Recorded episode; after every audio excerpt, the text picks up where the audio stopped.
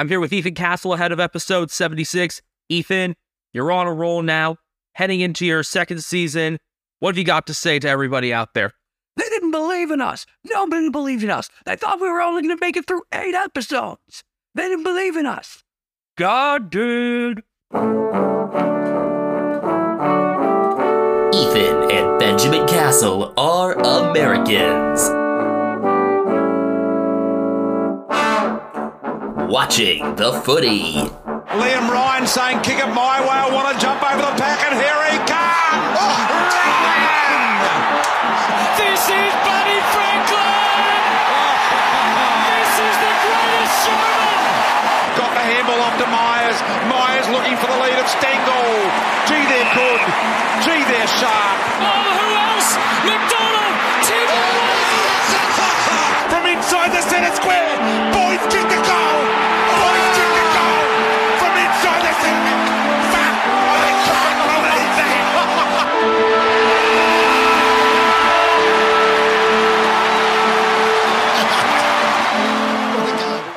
Welcome back to Americans Watching the Footy. Benjamin Castle here, alongside my brother Ethan in South San Francisco, California. Nobody believed in us.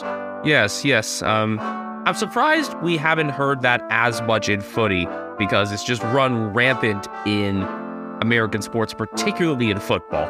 They said we were going to go seven and five this year. Nobody said Georgia was going to go seven and five. They said we were rebuilding this year. Travis Kelce, are you high? Yes. I was gonna say I thought he was doing some rehearsals for his Saturday Night Live hosting gig, which wasn't bad. Didn't watch. I don't watch SNL.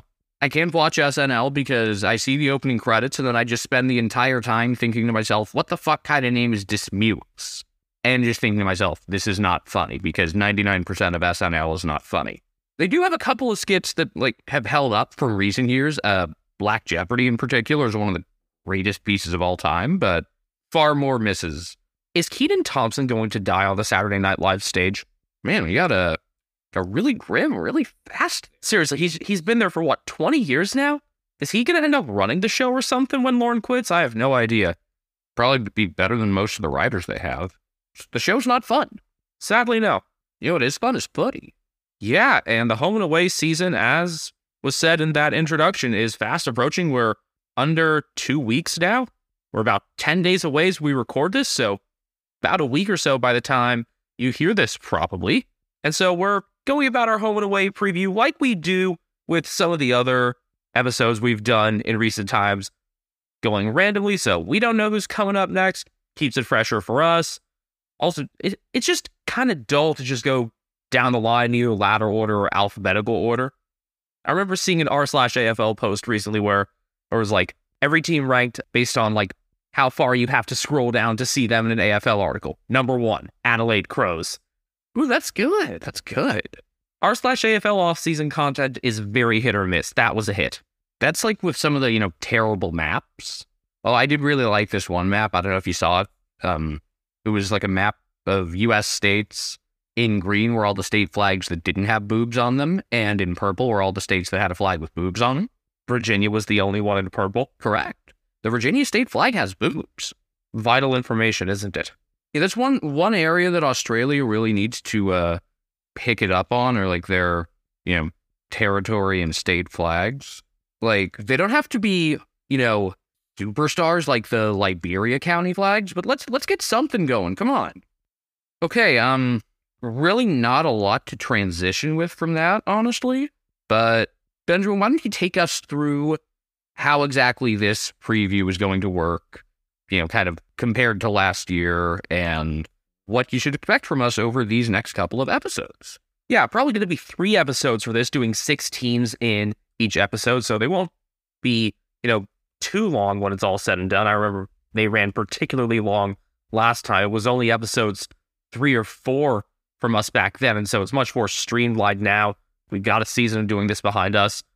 I watched a good bit more preseason action than you did, Ethan. So I'll have more insight on, you know, what I've seen from the teams thus far this year. And obviously, we'll talk about, you know, what we thought of them last year, you know, kind of as the season went on. But one thing that I really wanted to challenge us with is to try to pick a a focus player or sort of sleeper, maybe, to really look at this year. Someone who isn't necessarily being talked about as much, but who piques our interest in terms of what their spot is on the list or how they might be able to break out this year.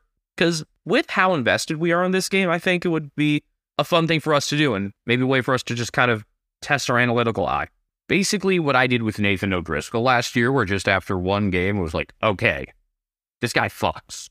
Basically that, but hopefully with a little more behind us. I mean, we've been watching some of these guys for three years now. Some of them, though, it's been a couple preseason hitouts, and that's it. For me, that is anyway. I will confess that, yeah, I've barely watched any of the preseason. So, so for those of you that know me, you know that one of the things that I take a lot of interest in is high school basketball. Take a lot of interest in. It's your job to report on it right now. Yeah, and I kind of go above and beyond just the parameters of my job with that.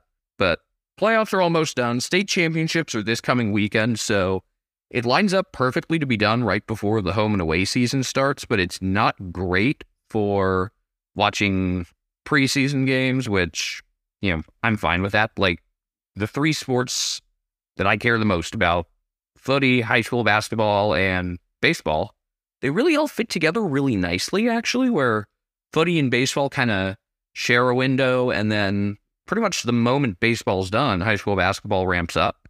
So it all it all fits really well, but it does mean admittedly I don't always have as much knowledge about some of the preseason stuff. Once we get into actual games that count, I will have all kinds of analysis and observations and things. But for now, Benjamin's going to kind of take the lead on some of those. But I, I mean, also with some teams, there's a lot more to gain than with others. I mean, you've probably seen the stuff with Geelong. You know, they've rested a lot of players for both of these preseason hitouts, especially the one this past weekend against Brisbane, because a lot of teams realize, hey, there's not really that much to gain in putting some of these guys out there, especially now that um, there's no preseason trophy, which I think is the funniest thing, by the way, that there used to be a preseason trophy. Yeah. I'm not sure if it's like one of those funny British type things, you know, kind of like the community shield, or if it's just kind of a weird Australian thing, but it it's amusing to me. Yeah, they used to have like a decently attended grand final at Marvel Stadium and a best on ground medal for it, the Michael Tuck medal. And just remember, one of Michael Tuck's records was broken last year. Uh, which one? Most finals played. Joel Selwood with 40. Cool. But I think Tuck has a leg up in one factor, and that he is the AFL's only seven time Premiership player. Yeah, that's uh, that's going to be hard to beat. Point is, I've watched more of the preseason action, but you still have a lot to go off from last year, and I don't really think we should be wasting any more time. I do hope with some of these, like, I won't have any idea what's going on, and I'll just kind of be like reacting to things in real time. That's always fun when that happens. As long as it's not like a bad TikTok reaction where it's just like nodding along with the music or pointing up at me.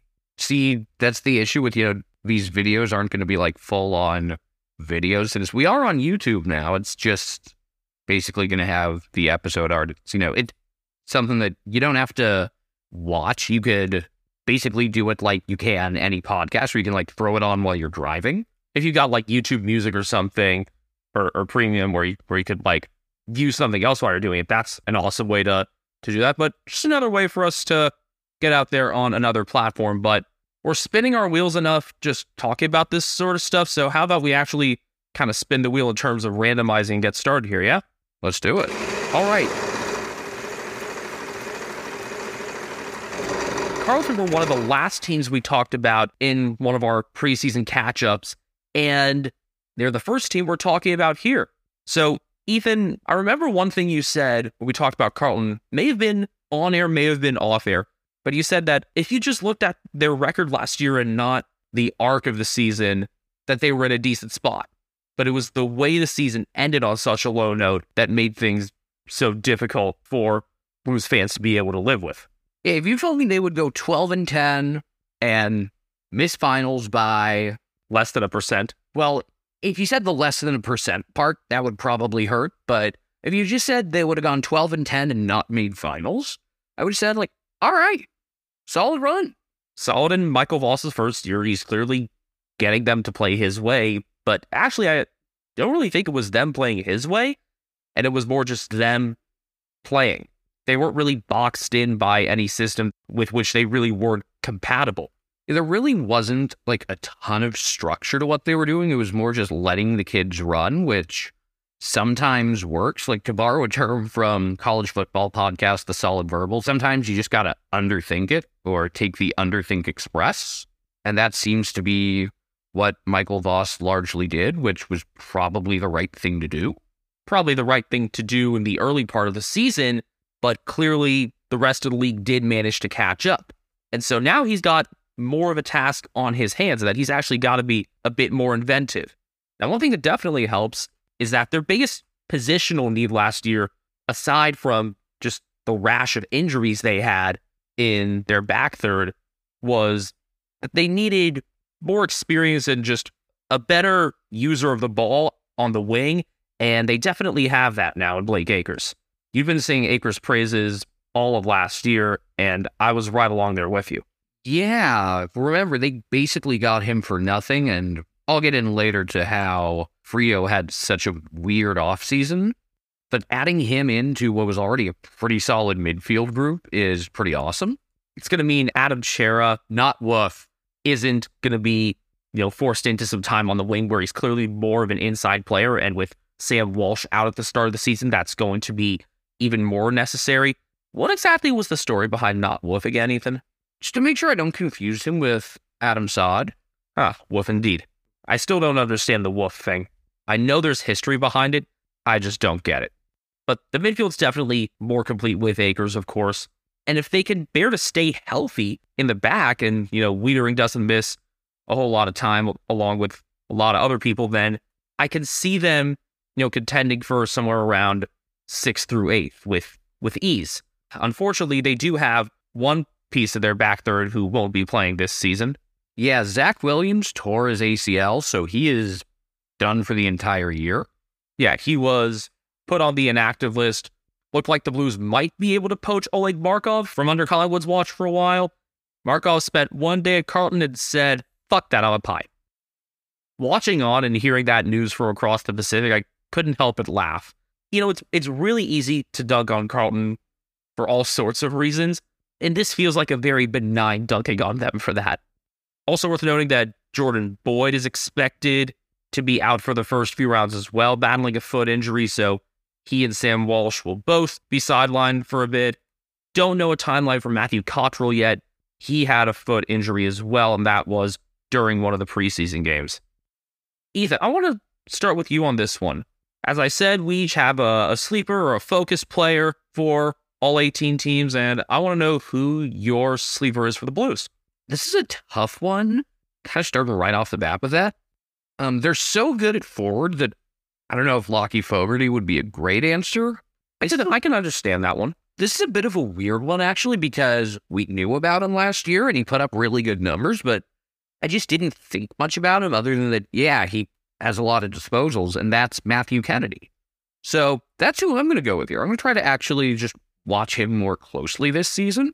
Kennedy kind of blended in with a lot of other players in that midfield. You know, you had Cripps and Walsh being the focus, and George Hewett was always up there in possession numbers as well, a bit ahead of someone like Kennedy.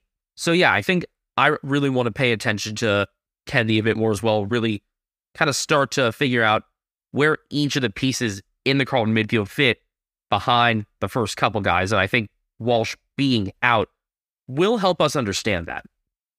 My pick is a bit further back. With Zach Williams out, I looked a bit more at their halfback ranks during this midseason, and I'm going to be focusing on Nick Newman.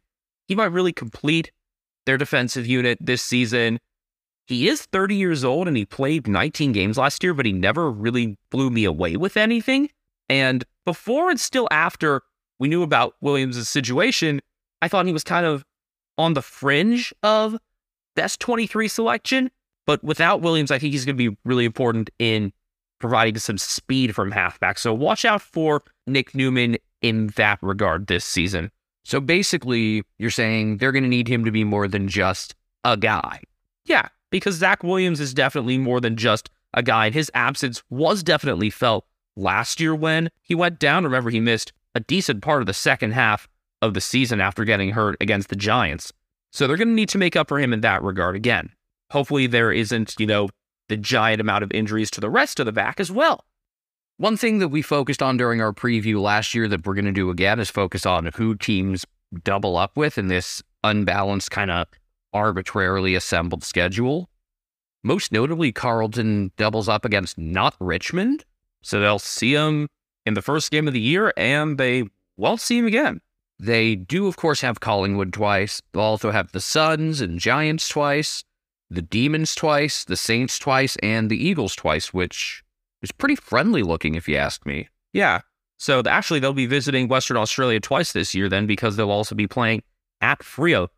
That was a fun double up they had last year against Freo. And it's nice to see that they actually have something sensible with their scheduling that they have one Western team doubled up one year and the other the next. I doubt that was intentional. There's so much about just the the double ups of the scheduling for sites that's weird. Going by the math that Benjamin put together on a very helpful spreadsheet, the Blues have the sixth easiest schedule if you just look at points for opponents last year, and the fourth easiest if you look at percentage. And I think that honestly doesn't do it justice. I think this is one of the most generous, friendly schedules altogether in terms of who they're doubling up against. Other than Collingwood and Melbourne, yeah, I mean, those are four pretty favorable matchups. Those are the only two finalists for last year that they face. Looking for really difficult stretches of schedule, I mean, opening up with the Tigers and Cats back to back is not easy. And then they've got a pretty nasty five week stretch for rounds eight through 12, although every single one of those games is in Victoria except for one. They've got the Lions, Bulldogs, Pies, where they're all technically the home team. Then they have to go to the SCG to face the Swans. And then they're technically the away team at the G facing the Demons. That's going to be on my birthday. So that's probably the most difficult stretch for them. They also have a trip to Freo followed by Port Adelaide at home, but really no other stretch that you look at as, wow, this could be really rough. So it's funny. The schedule would imply, at least, that they could have a stronger back half this year. They don't play any games at any unique site, though I am still going to look at Heritage Bank Stadium on the schedule every time and think, wait, where the fuck is that for weeks, if not months? Yes, that's the new sponsorship name for the stadium in Carrara for the Gold Coast Suns. So no more Metricon. Hello, Heritage Bank. It was weird for me at first too. And yeah, as for alternate sides, nothing crazy. And it's pretty much an away game for them in the Gather round against the Crows in round five. Yes, the SpongeBob soundbite is back for round five. Maybe at that point, the baggers will be singing their C A R L T O N B L U E S song. But it'll help if you just sing along. Bum, bum. Transition. Transition. Without our transitions, we would be as lost as as a blue in round 23. Very good. That was a 100% ad-libbed. It was absolutely ad libbed. And the D's are next as we spun the wheel during that little transition. So, yeah, starting off with some pretty relevant teams just to the whole conversation last year and this year, because obviously Melbourne pulled off one of the biggest trades, landing Brodie Grundy, and also were the sellers and another one of the biggest in sending Luke Jackson home to Fremantle. So, definitely a shakeup there. And the Gawn and Grundy pairing has obviously been a focus of a lot of analysis. I watched their preseason game against Richmond pretty closely, and I really liked what I saw in a lot of ways. Gawn and Grundy obviously were splitting full forward time, and because they were on the ground together, they were both getting really high profile one on one matchups. And I think that's also going to help, you know, kind of further down the hierarchy. So other talls like Tom McDonald and Jacob Van Rooyen when he comes into things, and Ben Brown if he remains in without his hair, they'll probably have, you know, maybe an easier time because they won't have, you know, the top defenders on them. So I think it can really work in some ways. And yeah, Ben Brown shaved his hair. I believe he had a relative who was undergoing chemotherapy. Yeah, cousin. And it was part of a children's cancer research initiative. And they had kids out there at the training ground helping cut off his hair. I don't think I would trust kids with a razor. I think I think it was just like scissors or like uh, a lock each. I I still wouldn't trust kids with that. I don't know. I think it's cool. He's a cool guy. He's also, you know, pretty vocal about being against the ridiculous amount of betting ads that are on all the footy broadcasts. If you think it's bad here in America with all the daily fantasy ads, if you tune into a Fox footy feed, you'll see it probably two to three times every commercial break. Brown could be kind of a fringe guy this year, depending on how well Van Rooyen might slot in. Because with Grundy in there now, too, Ben's really going to need to differentiate himself in order to get time as a tall. Remember, the Weeda Brown platoon is no more. Sam Weideman is now a bomber. Yeah. Um, but I remember late last year, I forget which game it was, but Ben Brown had some time kind of as a taller wing. And I liked that look for them a bit. So maybe they'll try that a bit more. I have no idea. It was interesting because it opened them up and they had been so rigid and structured and it was what propelled them to the flag in 2021, but in a lot of ways led to their undoing last year because teams started to figure it out, understood how to kind of space them out and exploit holes in their zone. Ah, it was back in their second meeting against Collingwood that Brown was trialed a bit at the wing, and I don't think we really noted it again after that, unfortunately. But against Richmond, you know, switching up their ball movement more, they looked more eager to actually work the corridor, and that's a good thing because it wasn't, you know, just bombing it long from the wing and hoping something stuck. And you've got enough depth in the midfield and half forward that there's no reason not to be able to switch things up. And when you have one of the most exciting players in the game at Kozzie Pickett roaming the forward half, there's even less of a reason to be so rigid. Kozzie is probably, for both of us, our favorite forward to watch. And that's also true of Mason Cox. Yeah, he actually had also discussed the Ben Brown haircut on his show, which if you don't listen to, you should.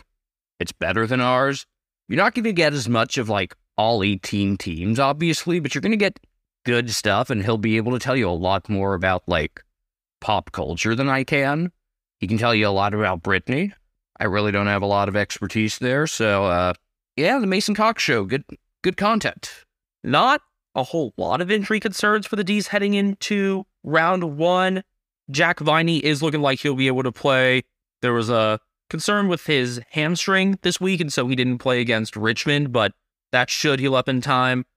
The one big concern is Christian Salem, who's had a thyroid issue for a few years now and has really popped up again during the summer. And so we don't have a timeline for him at all. And so Salem, you know, always fit like a glove in that back third structure, kind of being a little bit in front of Steven May and Jake Lever. So somebody's going to need to help fill that gap somewhat. And that helped me lead to my sleeper. Now, with you reading who it is, Ethan, had I said this guy was a sleeper at the start of last season or even midway through last season, you would have wondered what the hell I was smoking. Yeah, this is, you know, if you were listening to this somehow a year ago, you would think we're cheating at this because it doesn't really, it wouldn't have fit the parameters of what we're looking for. But your guy is Jake Bowey, who started off so ridiculously hot, won the first, I believe it was 17 games he played. But really, that was where the magic ended, despite being a Rising Star nominee twice, of joining a very rare group in the process. I think the biggest thing for him is that, you know, he's small for the role that he often tries to play one on one. He's only 5'9 and 159 pounds, so 176 centimeters, 72 kilos. And he tends to be matching up against bigger players. They trialed him in more of a midfield role last year, and I can understand that with, you know, him being a smart kick. But I think he's going to be more important as an interceptor or at least a disruptor because he's definitely more natural as a halfback. And I think the biggest thing for him is he needs to bulk up to really be able to take on some of those bigger defenders who were punishing him before he lost his spot for the majority of the back half of last year. You know, I could add on one other guy, even though he's on the older end. In fact, he's 33 to that group. That would be Michael Hibberd, where if he has one last hurrah in him, this could be a team that's really in position to win another flag. He locked down Charlie Cameron twice last year. Charlie figured him out the third time. Really, Brisbane in general figured out Melbourne the third time. That was one of the strangest results for us to see, probably for the whole season, given what was already in front of us. Was there a single finals result that shocked you more? Not really, because I mean, you know, it was everything working against the Lions. They couldn't win at the G. They couldn't win a road final. And then they just went and did it, did it pretty authoritatively. We'll be singing the Lions' praises a bunch whenever they come up on the wheel. Who's your guy, Ethan? I'm going to go with James Jordan or Jordan because he's just another guy that I haven't given a lot of thought to. He was the medical sub, a completely unused medical sub in the 2021 grand final. So, was he the first player to be selected for a grand final and win a premiership medal despite not seeing the field? It might have been. I would I would think unless there was some because the medical sub was a totally new concept. There had been sub rules in the past, but not quite as we'd seen it these past couple years. So yeah, I think has to be like that. Is it more that you're just kind of wanting to learn more about how Jordan plays that you're going to be focusing on him more? It's that and just that most of the Demons players that you look at, it's like, all right, I know their regular lineup pretty well. You know, there's not a lot of outside of Pickett on the offensive end. There's not a lot of flair. There's not a lot of pizzazz. It's just Just very, very sound. It's just a gameplay in general. Yeah. And Jordan is part of you know, just a very, very crowded midfield already with some of those high profile, efficient players in there. So I like the pick. I'd also like to see if Taj Woden. Well, Woden, okay, gets a debut because I've seen his name on the list for years, and I just I think it's only been a couple, but just that's that's years plural. yeah, guess it's just a name that stands out. His father Shane won the Brownlow in 2000, I believe. Yeah, and I guess I mean their forward group is pretty good, but more of Kade Chandler would be interesting because that's another guy that just again haven't given much thought to. Had some good moments in the preseason game against Richmond, becoming a more and more efficient kick, and he was elevated from the rookie list this year, so it's definitely a vote of confidence. Looking at the D's schedule, they have kind of a middle of the road schedule in a lot of ways based on points and percentage for the teams they faced last year. Ninth toughest in both respects. Their double ups the Lions, Blues, Hawks, Kangaroos, Tigers, and Swans. I think from a double up standpoint, that's actually pretty nasty. It's just that the lower two of those are way down, especially if we're not just looking at, you know, the raw strength of schedule numbers, but looking at that we expect Hawthorn to take a dive this year as they go into their rebuild. and that North remains North. Those are definitely games where Melbourne are going to need to clean up in terms of percentage. I mean, I think North, and we'll talk about them more when we actually preview them, but I don't think they're a two win team again unless everything goes wrong. I think, you know, they'll be a five ish win team, and it'll be enough that someone will be looking back at the games against them and it's like, that's why we're playing a road final, or that's why we didn't make the top four, or that's why we missed finals altogether. So Why do I see Carlton blowing their season against North now? uh, they play them around four, so that seems pretty unlikely unless it's one where, you know, you go back and connect the dots after the fact. Exactly, yeah. Looking at particularly tough stretches on the schedule, I mean, those first three rounds are difficult. They've got the Bulldogs to start the year, then they go to the Gabba before matching up against the Swans and trying to avenge their qualifying final loss. and then rounds 10 to 15 are pretty difficult, though they do have the round 14 bye. Round 10 at Port, then they host the Dockers and Blues. They host the Pies. Well, again, those last couple, you know, they're kind of the home team in quotes, and you would think their fans would probably be outnumbered.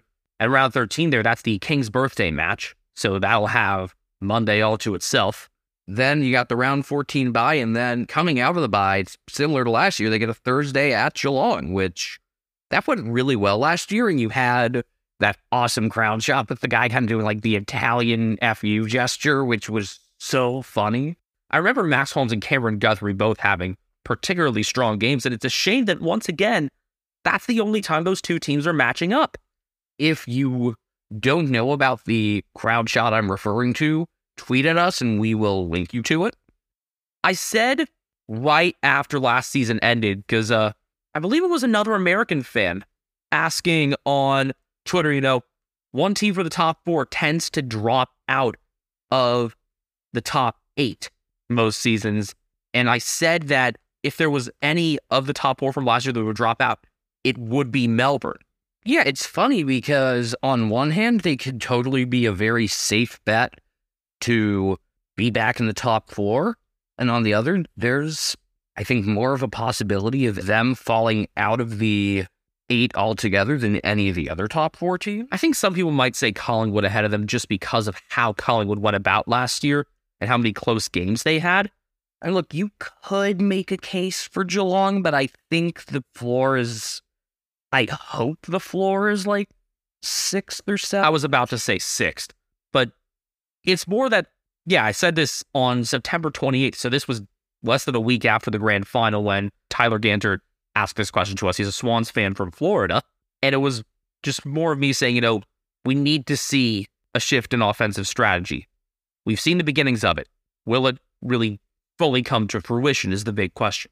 It's funny because not that long ago was, oh my God, the D's, they're so young. They're going to be so good for so long. And now it's like, they don't seem that young comparatively very, very quickly. Two alternate sites for the D's this year. They do make a trip to Tasmania as they seem to once nearly every year. This time, like it was two years ago, it's to Blundstone Arena outside Hobart to play North, and that's in round 21. But far more importantly, in round 16, the coolest AFL site currently in rotation, Alice Springs. They have the Giants out there this year. Hopefully, by then, Toby Bedford will be healthy to play his old side. All right, who's next? Yeah, those are two pretty hefty breakdowns there to start things. And the pace is not getting any slower because it's cats time. All right, let's geez, yeah, this is a this is a bit front loaded here, isn't it? Yeah, and again, a little a little top heavy. This is completely random. We are using the list randomizer on random.org. So no, it's not a fugazi. However, having said that, I think the cats ended up liking what the script writers did last year. Yeah, obviously, you know, we've talked about pretty extensively, so has everyone else. Best offseason imaginable for reigning premiers, aside from a couple of injuries that probably aren't all that long term, we hope. Yeah, we don't know how long exactly Jack Henry's foot injury is going to be. They say the medium term, likely six weeks or more. It was a similar injury to what he missed time with last year. But there seems to be a solution there in the back six that wasn't as clear before, I think, because guess who took a big jump this summer after seemingly wanting out? Esava Ratugolea. Always seemed like, you know, an extra piece for a while, just an extra option you could throw in at ruck. He's really establishing himself as the interceptor he needs to be because that's always where he's been best. You know, we've never questioned his marking ability. We've questioned most other things about his game, kicking ability mostly. But um, the thing I was just thinking about as I was preparing for this with Ratugolea is he's such a good athlete that at some point somebody was going to find a way to make him a useful player. And that's the difference between footy and, say, baseball, where a lot of the best athletes are not good baseball players because it requires such a niche set of skills. Like, yes, footy has its own skill set that's useful. Are a very particular set of skills. And for example, if you're South Sudanese, you're probably genetically predisposed to be more fit for this. But like, if you took the world's best athletes and put them on a baseball field, a lot of them would suck shit. And sometimes, like, you go around a baseball clubhouse and it's like, who's the most chiseled guy in here? Oh, it's the guy who hits like two home runs all season. Whereas footy, if you're a good athlete, There will be a spot for you. some club somewhere will find a place for you. Like if Usain Bolt wanted to play footy, he could be a really good goal sneak forward because he's so fucking fast, even if he can't kick more than like five meters away from the posts. That just the first example I could think of. You could think of tons others, you know, like marathoners or something. Even if you know they don't have like the best instincts, and yeah, footy is pretty instinct based in terms of you know marking men and tagging and tackling in midfield and knowing when guys are chasing you down and stuff. If you're a good enough athlete, you will be able to play even if you cause some headaches with a lack of knowledge of the sport. And I don't think Esava has a lack of knowledge of the sport. My argument is just he's a really good athlete. I mean, he's got huge legs and is just a really big, strong dude. And I think he actually fits into the defense really well because the other five guys are pretty safe bets. So you can have someone who could be a bit more of a risk taker and just go out there leaping and just hoping that things go the right way. Because if they don't, someone else will have his back. It's a good way to to think about it. The flexibility that a footy lineup can provide can allow for more niche roles like that. Looking at the other injury concerns, they are all pretty short term. We knew about Tom Hawkins' foot injury all off season. He's questionable for round one. So too is Mitch Duncan with a calf problem. The most recent potential casualty is Jake Kolodjashnij, who suffered his third concussion within about a year in the preseason outing against the Brisbane Lions. But there's depth there. Yeah, that is one that's a bit of a concern. Like, could that be a longer term thing when you've had this many? But I mean, it's a shame also because of how well he and Jed Bews did kind of in a tandem role, moving things from half back through the midfield during finals. I know they're the two players that you highlighted for slightly different reasons, but you often mention them together as being underrated factors to the Premiership. he is still currently at three career goals, Kolodjashnij. I think that's worth a mention. Um, and injuries kind of tie into the one thing that I don't know if people noticed necessarily about the Cats last year and the way the schedule worked and the way with the older guys at the retirement home, they were able to kind of space out people's rest and they seemed to have it all pretty well planned out. And I think even if they had lost a couple more games, the plan was still excellent. Whereas, you know, never sitting like three or four really good guys, was just kind of, you know, one of the older guys is going to sit. And then the next week, someone else will. And they kind of rotated them around, whether it was Dangerfield, whether it was Selwood, whether it was Duncan. New captain Patrick Dangerfield, by the way. And I don't know if that's going to be as doable this year because that did require a lot of things falling into the right place and what was at times a pretty friendly schedule. This year, it looks like the back half of the schedule is way tougher than the front half, but rounds 14 through 16 out of the bye at Port, home against the Demons, those are back to back Thursdays, then at the SCG, and then rounds 19 to 22 aren't particularly easy. At the Gabba, home against the Dockers, home against Port, and then rematch with Collingwood at the G in round 22. So, uh, Gonna be, they better be piling on percentage and converting early, unlike they did last year. Remember, they started five and four, and you were very down about things after the second half against St. Kilda in round nine. yeah, they do have the Saints round 23 and then finish the season with the Bulldogs round 24. I would love to be in the position they were in last year where they were able to just kind of sit back and have the number one spot locked up and watch everything unfold beneath them. But that's that requires a lot of things to go right. And it's going to be difficult also with the tough schedule they have. So what I think is a reasonable expectation would be for them to do some of the rest stuff again this year. And maybe it doesn't, you know, hit on every single one and go quite as swimmingly. Maybe there's a week where they choose to sit Dangerfield, for example, and they end up losing probably because of his absence.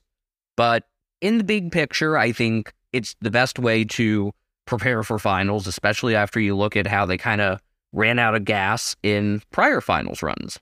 Those double ups, by the way, are going to be Collingwood, Essendon, Fremantle, Port, Sydney, and the Bulldogs in alphabetical order. So four finalists and one team that was playing like a finalist near the end of last year in Port. Yeah, this is one of the toughest schedules altogether if you look at ladder position, number of finalists, percentage, number of points. The Swans would, if we're going off of last year's results, be considered the toughest of all, but I would put this right up there with them. I'd say it's probably the second toughest schedule. You could even say they're 1A and 1B, but I don't have a ton to complain about because it's like they're the reigning premiers. I will have things to complain about at some point, like not being actually at Kardinia until, as of now, round six, I believe, against the Swans. As of now, round six, and we'll see what happens because it seems like some of the steel being used to construct the new stand isn't very good. I don't know if they worked with the company that had built the Bay Bridge here or if it was Fat Tony's company, you know, using breadsticks. Either way, I want the Cats to be able to play at home more. No real interesting sights other than still being amazed that it's not called Metricon anymore because past the Gabba, that's the stadium we probably have watched the most games at because of the way the 2020 season worked. So, um, who's your sleeper for this year? This is a team that's in a pretty interesting position with list management where because the offseason went so well, there might not be as much of a handoff in bridging the gap because guys like Tanner Bruhn and Ollie Henry slot in. Not to mention also, you know, Jack Bowes has shown that he's not just a trade chip with what he's shown the midfield already this preseason. But I thought this was going to have to be a lot deeper of a dive. And then, even though the preseason game against Brisbane was a slog, there was one player who really caught my eye. I thought at first it was Rhys Stanley out there, then I realized no, he's shorter, and that's two ones on his jumper. It's Cooper White, who plays in mostly a midfield role. I just really like the attack that he had on the ball and and is a pretty strong left-footed kick. He's the kind of person that made me think of this whole sleeper idea in the first place because he is on the AFL list, but I don't think he's really that high on anyone's radar. So I'd love to track his progress through the season, see what he does at the VFL level when he gets shots there. If I could just count what I already said about Esava, I'd go with that. Otherwise, I guess Mitch Knevitt because the midfield is probably the group that's the easiest to crack right now. And he got two games in last year the win at GWS and the loss to the Saints. The midfield is really the biggest concern out of any position group entering the year. Not that it's great concern, but it's more than you would say you have for the forwards or defensemen. Um, Cam Guthrie was fine last year, but he wasn't like this visible dominant presence. So hopefully he trends back in that direction. If not, there could be room for someone like Knevitt to pull a little bit more weight. And one other guy I want to give a very quick mention to because we saw so little of him last year because he was hurt and could factor in more in giving guys rest this year would be Jon Ceglar, who didn't look great when he played, but he had been on the shelf for so long that I think having him back and fully capable would probably do him some good. Amazing that we went through this preview of Geelong up to this point, at least, without mentioning Ollie Henry, who, especially considering the potential for Hawkins to miss round one, should probably be in that best 23 and has shown well thus far. Yeah, unfortunately, right now, we can't say now with 100% more Henrys, but, you know, you think of Jack Henry's grab against Richmond, it's like, well, we have another guy that, I mean, he'd already be playing forward, but he can kind of do that stuff. So that's pretty cool. I mean, he's definitely shown that ability, and some of his best performances this past year were in the fourth quarter. Nobody talked about Gryan Miers. Gryan Miers. Hey, it's Kaley Cuoco for Priceline. Ready to go to your happy place for a happy price? Well, why didn't you say so? Just download the Priceline app right now and save up to 60% on hotels. So, whether it's Cousin Kevin's Kazoo concert in Kansas City, go Kevin, or Becky's Bachelorette Bash in Bermuda, you never have to miss a trip ever again. So, download the Priceline app today. Your savings are waiting. Go to your happy place for a happy price. Go to your happy price, Priceline. As always, you can find us on Twitter and on YouTube at Americans Footy because YouTube also has handles now that start with the at symbol. It's very strange and I'm not used to it, but that's how it works. Soon YouTube's going to have stories too. Remember Twitter stories? Very vaguely, yes. Hopefully, we don't have YouTube spaces. That's basically just live videos with maybe like a few other people being able to also. I, I guess those are like live stream parties, but I don't know. There's something about Twitter spaces that can be a little off putting in particular. Speaking of Twitter, I'm personally on there at BenjaminHK01. I'm on there at Castle Media. That's Castle with a K. Most importantly, Brian Harambe, the footy cat, is in the room with us right now, enjoying. Oh, there he goes. Just jumped up to go sit in the window. Yes, he likes sitting behind the window blinds. You can probably hear him rustling them to get through right now. He's on Instagram, a cat named Brian, and there's probably a video of him doing something like that on there. All right, who's next? Team four of six for this episode, four of 18 overall. At last, we have a non finalist. It's the Adelaide Crows. Yeah, over the last couple years, the Crows have made this steady climb out of the cellar. Last year, they finished 14th, same number of points as Hawthorn, but the Hawks had them pretty considerably on percentage. They went 8 and 14, and over the last couple years, they've kind of gotten to this point where you just think of them as they're a tough team when you play them at their place. If you face them at home, you better clean up. And I'm looking for them to take the next step this year. When we did our season debut a couple weeks back, or might be like a month back now, I remember saying, I want to see them win a couple of tough road games this year, not just like the one they took in Ballarat against the Bulldogs because it was windy. Well, they ought to have the firepower to do some more damage on the road and in general on the scoreboard because, well, they were already looking pretty nice up front with how Josh Rachele was progressing and with Riley Thilthorpe still getting the hang of things. He's someone that we really liked right away when we saw his debut now a year and a half ago, or more than that. It was Anzac Day of 2021.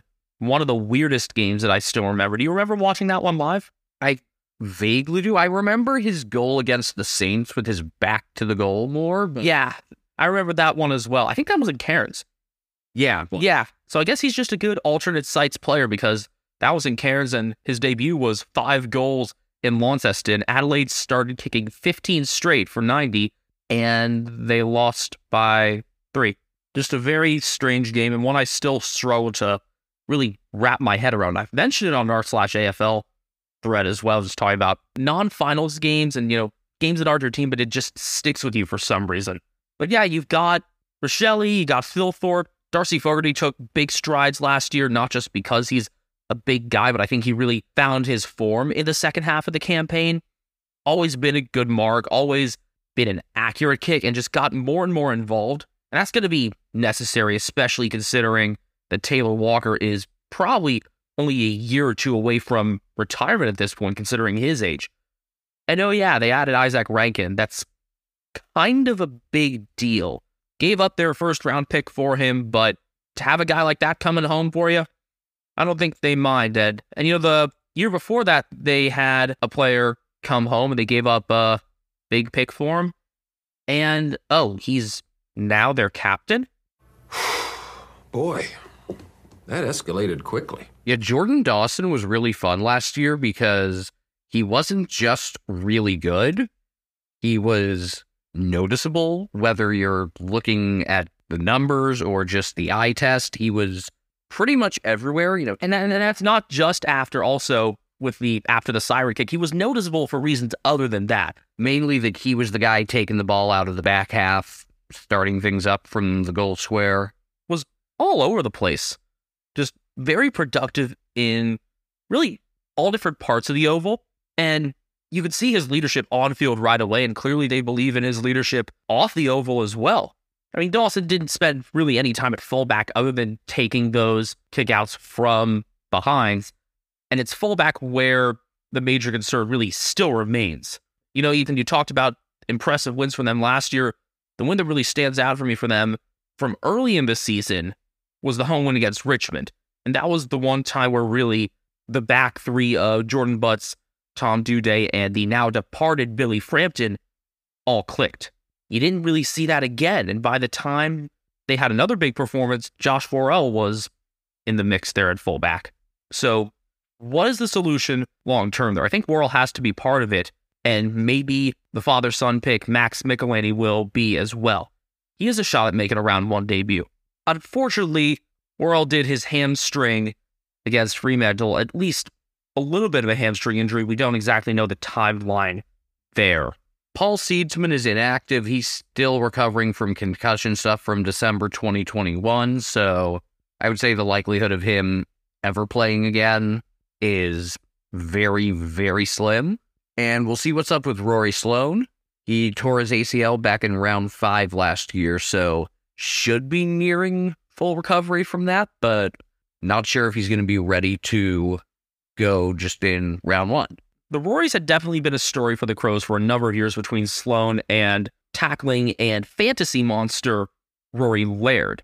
Laird finally had some company last year in the tackling department, at least, in Sam Barry, who would have been a sleeper had we did this last year. Certainly not now. Thinking about, you know, what happens if Sloane's out, that's a spot where maybe Elliott Himmelberg would have a real chance to factor in big time because he was in and out of the side last year, started off really well, had a good performance in the showdown that they won in round three, but was his typical inconsistent self from there. I thought he was a bit too notable, though, to be a sleeper, and I went with another younger player in Mitch Hinge, who really caught my eye last year in his first full season. Hinge played 17 games and is underrated as just an accurate kick. It's also nice to see him on the wing sometimes because I like seeing a bit of height on the wing, and he's 6'3 or 190 centimeters. As I said with Melbourne, with them trialing Ben Brown there on the wing, I thought that was something interesting and they should go back to it. And hopefully they give Hinge that time as well. Hinge also put up a good showing in the preseason outing against the Eagles with 23 disposals and four inside 50s. So he's got good form going into things. My pick is Chayce Jones. And I think now looking at it, Nick Murray kind of fits the description as well, where this is a team that, you know, we've been pretty clear that their issues are defensive. And Jones is only 23, Murray is only 22. They're looking for someone to take that next step and be a real centerpiece defensively. You know, kind of like Caleb Graham became for the Suns last year. And even if it's not, you know, someone who's like six foot six or whatever, just guys that you can rely on to be good defenders, whether that's in a one on one role, a zone role, whatever it is, you need stability in the back half. If this team had, say, Geelong's defense with this forward group, this would be an obvious, not just finals team, but contender to be like maybe even top four.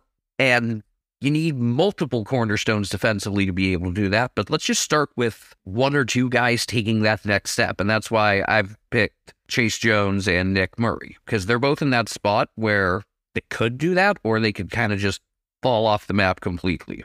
And Jones had had a couple chances last year as the sub, sometimes gotten pretty full game action. So he's an, another one that I'd also like to see take that next step. Also, shouts out Harry Schoenberg for being the least football player looking football player. I think you've gone over this one before, but I have. It's worth mentioning again because I really hadn't thought of him in a long time. When it comes to the Crows' schedule this year, they only have two finalists that they double up against, those being Brisbane and Collingwood. And their other double ups are Gold Coast, Greater Western Sydney, Port, and West Coast. So with all that in there, there's definitely a chance for them to move up with something that I see is, you know, a generally favorable double up. You've got pretty low strength of schedule, something that's, you know, appropriate for where they finished last year. And if they can have a bit more scoring volume, and if Worrell and Michelini contribute, as I hope they can defensively, you know, maybe they're a little closer to finals this year than I think they are. I think they're really going to be contending next year. If they can be like where the 2022 Suns were, I would consider that a pretty successful campaign. Now, looking at their schedule, other than the double ups, there are a couple of stretches that are really nasty in here. There are also a couple of interesting sites. First off, because of the Gather round. they have 13 of their 23 games at the Adelaide Oval, including all of a pretty rough stretch from rounds two through five. So they open at GWS, then they get Richmond, the away showdown, Freo, and Carlton. They have a lot of really nasty, like, two game stretches after that. Hosting Collingwood in round seven, visiting Geelong in round eight, playing the Bulldogs in Ballarat in round 10, and then hosting the Lions in round 11. Remember what happened there in Ballarat last year? You know, I guess rounds 22 and 23 are really tough, but the two rounds before it aren't easy either. Home showdown, Suns at home. Feels weird saying that a home game against the Suns has any level of like intimidation at all. And the Suns are still looking for their first win at Adelaide Oval. Then they're at the Gabba and then they host the Swans. Now, with that game in Ballarat, like I said, they've got a couple of interesting sites this year. So, round six, they're in Launceston to play the Hawks. Hey, there's that Anzac Sunday matchup that happened two years ago that was so interesting that I already mentioned with Thilthorpe's bag. Round 10, they get the Bulldogs in Victoria. Round 12, they get the Suns up in Darwin, where the Suns played very well last year. Now, granted, one of those two games the Suns had was against North, the other, they just blasted Hawthorn. Big picture, I just want to see if the Crows continue on this trajectory and keep, you know, slowly improving. I wouldn't mind that. It would give us a chance to ask, like, will they be able to get there at this pace? But I think there's also a possibility that they just kind of plateau here. And if they do, I think there's going to be a lot of frustration and people ready to move on with a lot of the leadership with Crows and be ready for an overhaul in terms of coaching and front office. I don't think there's really anyone expecting them to be a finals team, but I think they could be at least in the conversation for a bunch of the year, although that tough start to the schedule may put them, you know, fighting an uphill battle from the get-go. But again, at least a lot of those tougher games in that earlier stretch are at the Adelaide Oval. Two more to go for this first home and away episode. I think it's good that we chose to break this up into three parts. I think it's just going to be easier on everybody here. I don't like, you know, overly long episodes, we're definitely going to have a couple of those with dense rounds this year. Fifth up, hey, we got our first team with a new coach this year, and it's Essendon. They of the turbulent off season. And again, as we said before, let us remind you that it really began before the off season started. It was really back toward like round 22, I think. For a while, it looked like they did Ben Rutten dirtier than any team had ever done any coach in a former British colony. And then the Vancouver Canucks happened. We talked about that a couple episodes back. But yeah, just, hey, yes, we want Alastair Clarkson. No, we don't care that Ben Rutten's still under contract.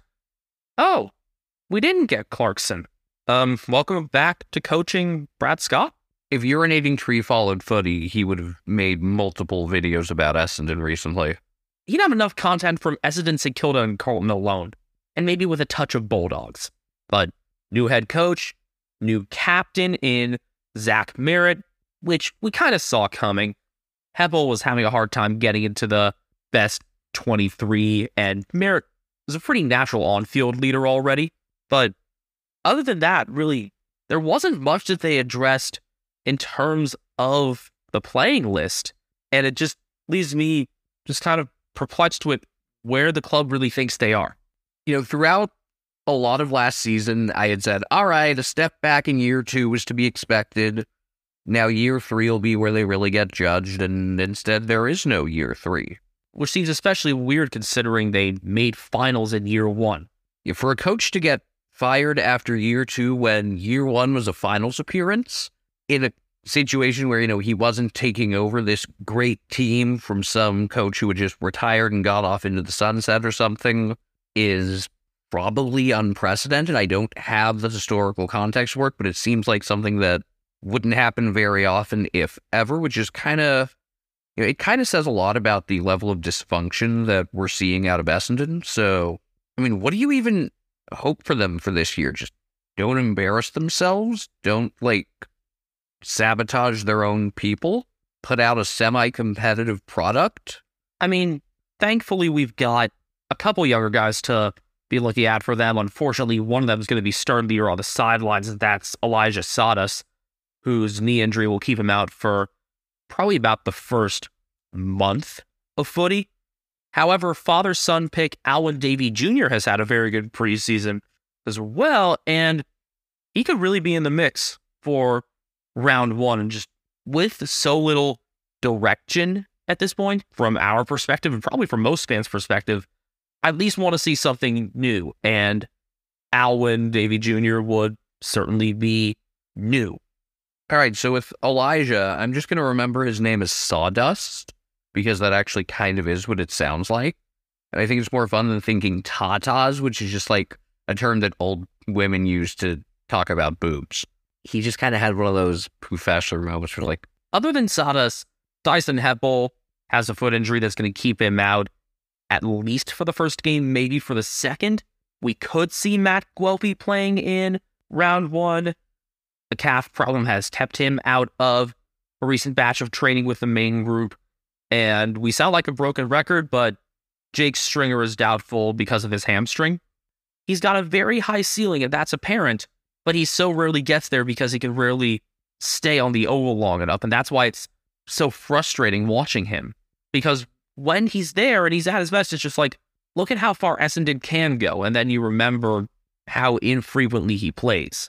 Most recent injury news for Essendon, though, is that Jye Caldwell sprained his ankle against St. Kilda. Timeline to be confirmed, but it's not considered particularly serious. So he could be in for round one against Hawthorn. Now, that was a fun one two years ago. that was one where noted Bombers fan Travis Blackley said they were shitting down their leg against a team that wouldn't sniff finals. Yeah, they led by 40 in that. And remember, they made finals after that. Sleeper pick time. Ethan, who you got? I'm going with a guy who has yet to play in an AFL game, although he was an unused medical sub for his debut, which I remember you were acting like is the worst thing anyone's ever done to anybody ever.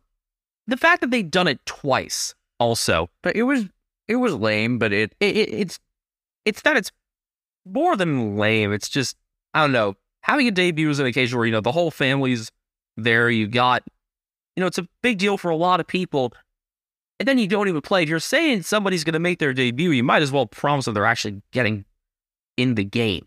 that's actually that could be a benefit of the new way they're doing the 23rd player. But yeah, that guy is Alastair Lord, kind of a smaller defender. He only turned 19 in November, and for a team that is searching for answers defensively and has a lot of kind of middle-aged defenders, I think a young guy like him could end up providing a spark in the back end where they really need it. I'm looking on the other half of the oval, really the other 50. I've been really high on Harry Jones for a while, but I consider him a bit of a sleeper because his preseason form has been pretty poor. And so I think he's just slid under the radar between that and also Sam Weideman coming in, because obviously that takes up a bit more of a news item when somebody new is there in a pretty key position because it can't just be Peter Wright as a target. And so I think Weideman and Jones are both going to need to improve a lot in order for them to get started on the right foot to whatever they think they're headed toward. Because Jones tends to be a pretty good finish. He just needs to actually be able to to market. I think he needs to really grow in contests. He isn't particularly big. He's 185 centimeters, so 6'1, but he tends to play pretty far up. Ethan, who do the Bombers double up against this year, and how do you see some of that panning out? Got to reach over a sleeping grind to give you that answer. All right, they've got Collingwood, Geelong, GWS, North, Port Adelaide, and West Coast. Not terrible. Kind of a mix. Um, it is worth noting that their game at Geelong will actually be at Kardinia instead of at the G. Well, that see if that holds. That's round 18. So I would think, knock on wood, at least by then, we have an idea of if that stand is going to be usable at all this year. And curious what they would do if it's not. Maybe they'd end up shuffling things around, but Geelong already has, you know, the two home games at the G, so I think that's there to stay.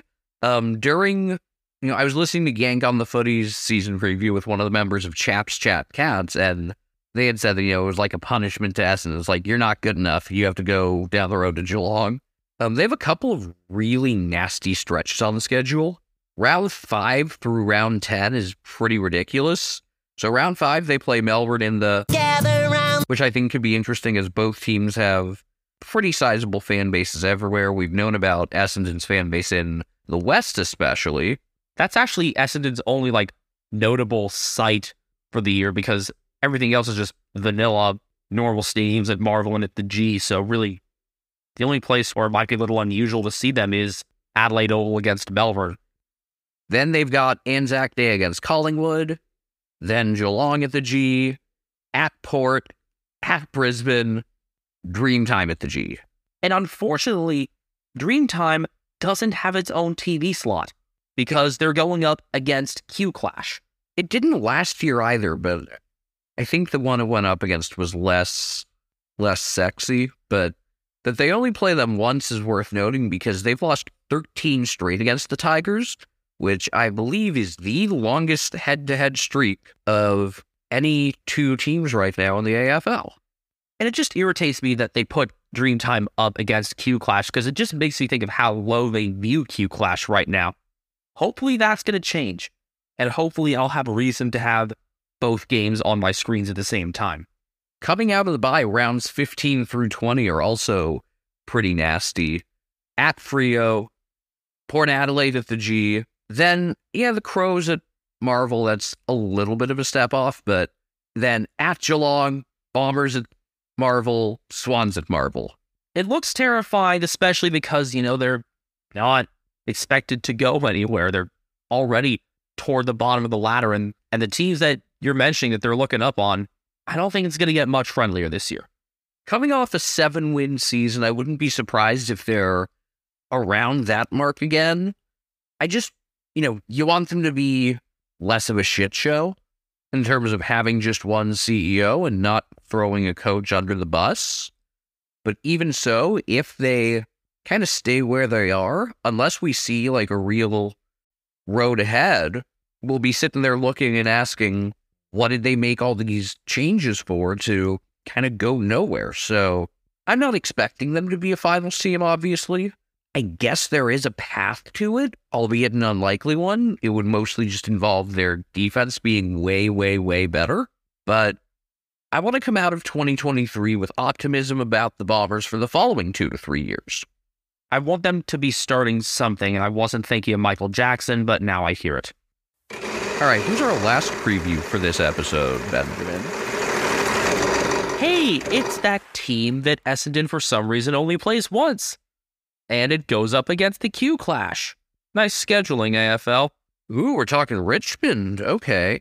Yeah, good one to end on. You know, we've been pretty favorable of the way they've gone about things with transitioning between eras, and there are definitely some similarities in the Tigers and the Cats in that regard. Now, the question is can they get back to premiership level during this transition period? I'm going to try to go through this with as little talk as possible about how butthurt they get when they have to play anywhere other than the G. Because in terms of the on field product, despite the multiple dick punch losses they suffered last year late in games, I think it was seven blown fourth quarter leads. The fact is, they still, as an overall product, made 2021 look like an injury plagued aberration and showed that they're passing on the torch from generation to generation quite nicely and putting themselves in a position where they should, at the very least, be a finals team or close to it pretty much every year for a really long time, which is pretty damn good. I mean, I would be surprised if they missed finals, but I would expect them to be right around where they were on the ladder. You know, they finished seventh, maybe push for a top four spot if all goes according to plan, but I can't see them finishing much worse than like, you know, even in worst case scenario, what, like 10th? maybe, maybe 10th. But the depth was apparent last year. And what I liked about them, and I've said this before, you've said this as well, is that a lot of those younger players are able to play in a lot of different spots. We see that out of Liam Baker in particular. And we weren't sure at first if Baker was going to be ready to go at the start of the season because he had an appendectomy, but he was probably Richmond's best of field in their preseason game against Melbourne. They lost that one pretty handily, but Baker stood out for all good reasons. He's getting smarter and smarter with his use of the ball, and he did sign on for a couple more years shortly after last season ended. And so that was a big one to, to keep an out of state player there to really factor into this next flag push. I was wondering if Freo would really have a go at him with him having played at Subiaco in the WAFL, but he's committed to things with Richmond, and why wouldn't he be considering the success he's already had there? Unfortunately, another one of those flexible pieces will be out for the first month of the season, that being Josh Gibcus, who suffered a hamstring injury. I really liked him last year, so that's pretty unfortunate. Other injuries Caleb Smith, who was the 49th pick of the draft, will be out six to eight weeks with a foot injury. And Robbie Tarrant will be in doubt for round one with a hip injury, but Trent Cotchin's good to go. Yeah, just quickly about Tarrant being out. That's a case where you could definitely see Noah Balta being swung back a bit more, or maybe my sleeper could factor in. I'll mention him in a bit. But yeah, for some reason, it's only a $1,500 fine to give someone a, a forearm to what looked to be the neck, because that's what Cotchin did to James Harmes and his amazing smile. I remember you talking about Harmes' like perfect teeth or something in the past. Yeah, I think he talked about it himself on like his Instagram bio or something. You know, this is another case where the AFL seems like they'd rather punish innocent mistakes in the run of play than deliberate acts that have nothing to do with actually playing football. And it's something that I think they get horribly wrong. And sometimes it feels like they're trying to just outdo the NHL in terms of like completely butchering suspensions. And also making sure that like notable players get their way too, because even though Cotchin is, you know, nowhere near the Brownlow form he was a decade ago, he's a triple premiership captain, and this is probably his final season. He's now racked up $11,000 in fines, which is a lot, and yet he's never been suspended. I, it, it feels like he's just they're letting him keep up his reputation at this point, which. If it's Toby Greene, he's out for eight weeks. Exactly. But yeah, Cotchin is probably on his last legs this year. If not this, then next. And Jack Riewoldt may be on his way out after this year. He was open with having considered retirement this past summer.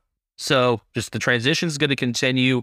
And in the midfield, at least, they've added a couple more pieces to help with that transition with the trade they pulled with Greater Western Sydney. I've spoken my piece on Tim Taranto and Jacob Hopper. They're going to be in the mix right away, of course, and Taranto's probably going to be the more visible player just because that's how it was at GWS. He's not going to need to be one of the top guys, though, because there's going to be more supporting him than just Stephen Coniglio. He will have to make up in the eyebrow department, though. I'm going to go first with my sleeper because I already led into it a bit and I think I could see where Ethan's is going. I'm going with Ben Miller. Miller played about half the season last year, a little more than half, I think. Was a backup ruck option and has been increasingly be used as a forward target as well. He actually has pretty good speed for his size, which I like because you don't associate Ruckman with any sort of great speed, but he moves very, very well for being 198 centimeters or six feet six inches. And I think he's been improving and improving at the same time it looks like Ivan Soldo has plateaued. And we've seen what Soldo can do at his peak and how much he factored into things in their 2019 Premiership. And I've watched a decent amount of their 2019 games, just kind of getting to learn a bit more about Richmond once we got Watch AFL a couple years back. So I'd seen a decent amount of Soldo's game, but I haven't seen that level from him consistently in the time that we've been watching live. And yet, Miller's currently playing in reserves I feel like something's got to give at some point, and that Ben will get his shot with the main side. As should Hugo Ralphsmith, who's currently playing in the twos, and I bet he's your sleeper, Ethan. He's actually not, but that he's playing in the twos is kind of ridiculous. That's Grand Finals Sprint champion Hugo Ralphsmith. I nearly forgot. And yeah, it is worth mentioning him, but I was actually going to go with a very inexperienced guy, like even more inexperienced. And I don't know if he's ever going to even really find a way to crack the list, but I'm going with Mate Colina. So, Oh, yeah. for those who don't know about Mate Colina, The Rainbow Warrior, yes. he played college basketball at Hawaii. He is seven feet tall. So he would be the tallest player in AFL history if he plays. Or is he tied with Mason Cox and Aaron Sandilands? Is he listed at 211 or 212? He's listed at 211. Okay, so he'd be tying Mason. Yeah, I mean, he's just also in that ruck spot. He's a category B rookie. Gonna be tough for him to to crack things. And when I said Rainbow Warrior, by the way, that's because that is the University of Hawaii's mascot. It's an awesome mascot. But yeah, he's my pick. Last year, he didn't even have like a regular profile photo on the roster like the rest of the guys, kind of like you would see for some of the guys from the midseason draft. This year, he's got a photo that matches everyone else's, which I've decided means that he's getting taken more seriously. Hopefully that's the case. I want to see this basketball pipeline continue with the skill set that can be present for all. We saw with Mason, we saw it with Tom Fullarton. former basketballer. I also like it because it can help open up more avenues for people, you know, for Americans to get there, even if it's, you know, in this case, Colina's from Australia. Like most of his college teammates were American, and it can just, you know, if people see him playing, I think it could open things up. This is a case where, like, that idea of exposure actually matters. Not getting paid in exposure, but just like legitimate exposure to the game. Other guy I want to mention, even though he only played in one game, is Bigoa Nyuon. I'm not sure how. Nyon? A lot of people just called him Big Onion. Is it Nuon? I think that's close. But yeah, I'm glad he, I'm glad he got his debut. Either way, he seemed cool. His family seemed cool. I think I forget if it was Roaming Brian that that he got the spotlight on, or I don't think it was because I don't think it was a Friday night game, but I liked him. Yeah.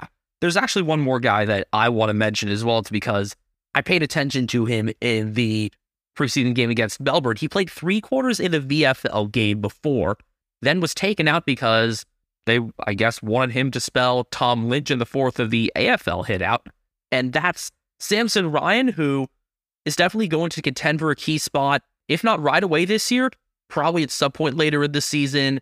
Needs to find his kicking form a bit, but very aggressive going up in the air. And also, he had this like boxing like warm up at three quarter time that caught a lot of people's attention. So he can't be a sleeper if a lot of people are noticing him this quickly, but it's just fun stuff to see. And I like seeing, you know, the young guys getting their shot in the preseason, actually running with it, or in this case, punching with it. As for the Tigers' schedule, their double ups come against not Essendon, like we said, And not Carlton either. but Melbourne, Port Adelaide, St. Kilda, Sydney, West Coast, and the Bulldogs, which is pretty fair balance, I think. I guess you could trend a little bit towards tougher, depending on your perception of Port Adelaide, but I mean, it it's not generally fair for their point on the ladder. Not great, not terrible. It's I'd say it's around 3.6 Röntgen. 3.6. Not great, not terrible. Going by points and percentage both, they're around the eighth toughest schedule, so it's pretty much on line with where they finished last year. If we're going by, you know, points assigned from their ladder position, it would be sixth, which I think is also kind of more accurate for where where it is in terms of difficulty. It's just uh, kind of weird that they're only playing so many of the other big Melbourne clubs just once. Collingwood, Essendon, Carlton, Hawthorn, Geelong. So this is a bit of a strange year in scheduling for the Tigers, but even though their games last year didn't quite have the same level of fire to them, I do love that they're playing Port Adelaide twice. They did that last year too, I think. And I like that they're playing Sydney twice because of the way their game against them ended last year. Oh yeah, that was the Sydney held on to win by six when they thought that Chad Warner should have been given a 50 for kicking the ball to the stands. on the siren. I guess, what was it? I think he didn't hear a free kick that was given to Dion Prestia. And speaking of Prestia, some late injury news there.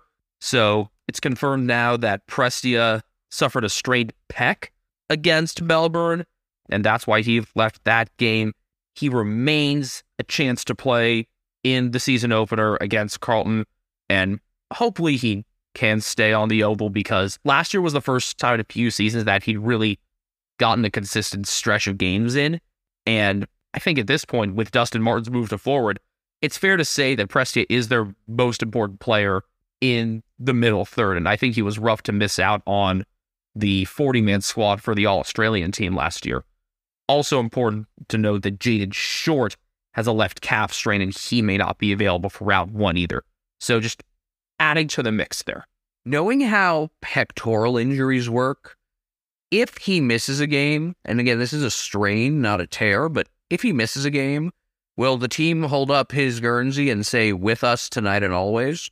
All right, this probably requires some explaining because this is kind of a niche thing, but it, it absolutely does. I mean, I don't know how many Australian fans follow the um, Chicago White Sox. Yeah, so basically, in spring training 2021, one of their players, Eloy Jimenez, tore his pectoral trying to rob a home run in a spring training game. And then for their season opener, they had his jersey hanging up in the dugout, and they held it with them on the field during introductions. And they the team tweeted, you know, with us tonight and always, as if he fucking died. He died doing what he loved, trying to rob a homer in a game that didn't count. The, the highlight, though, and I haven't bookmarked on Twitter, someone designed like a, you know, someone photoshopped a gravestone, like a headstone, and said, you know, Eloy Jimenez, March 2021 to August 2021. Ripped a titty.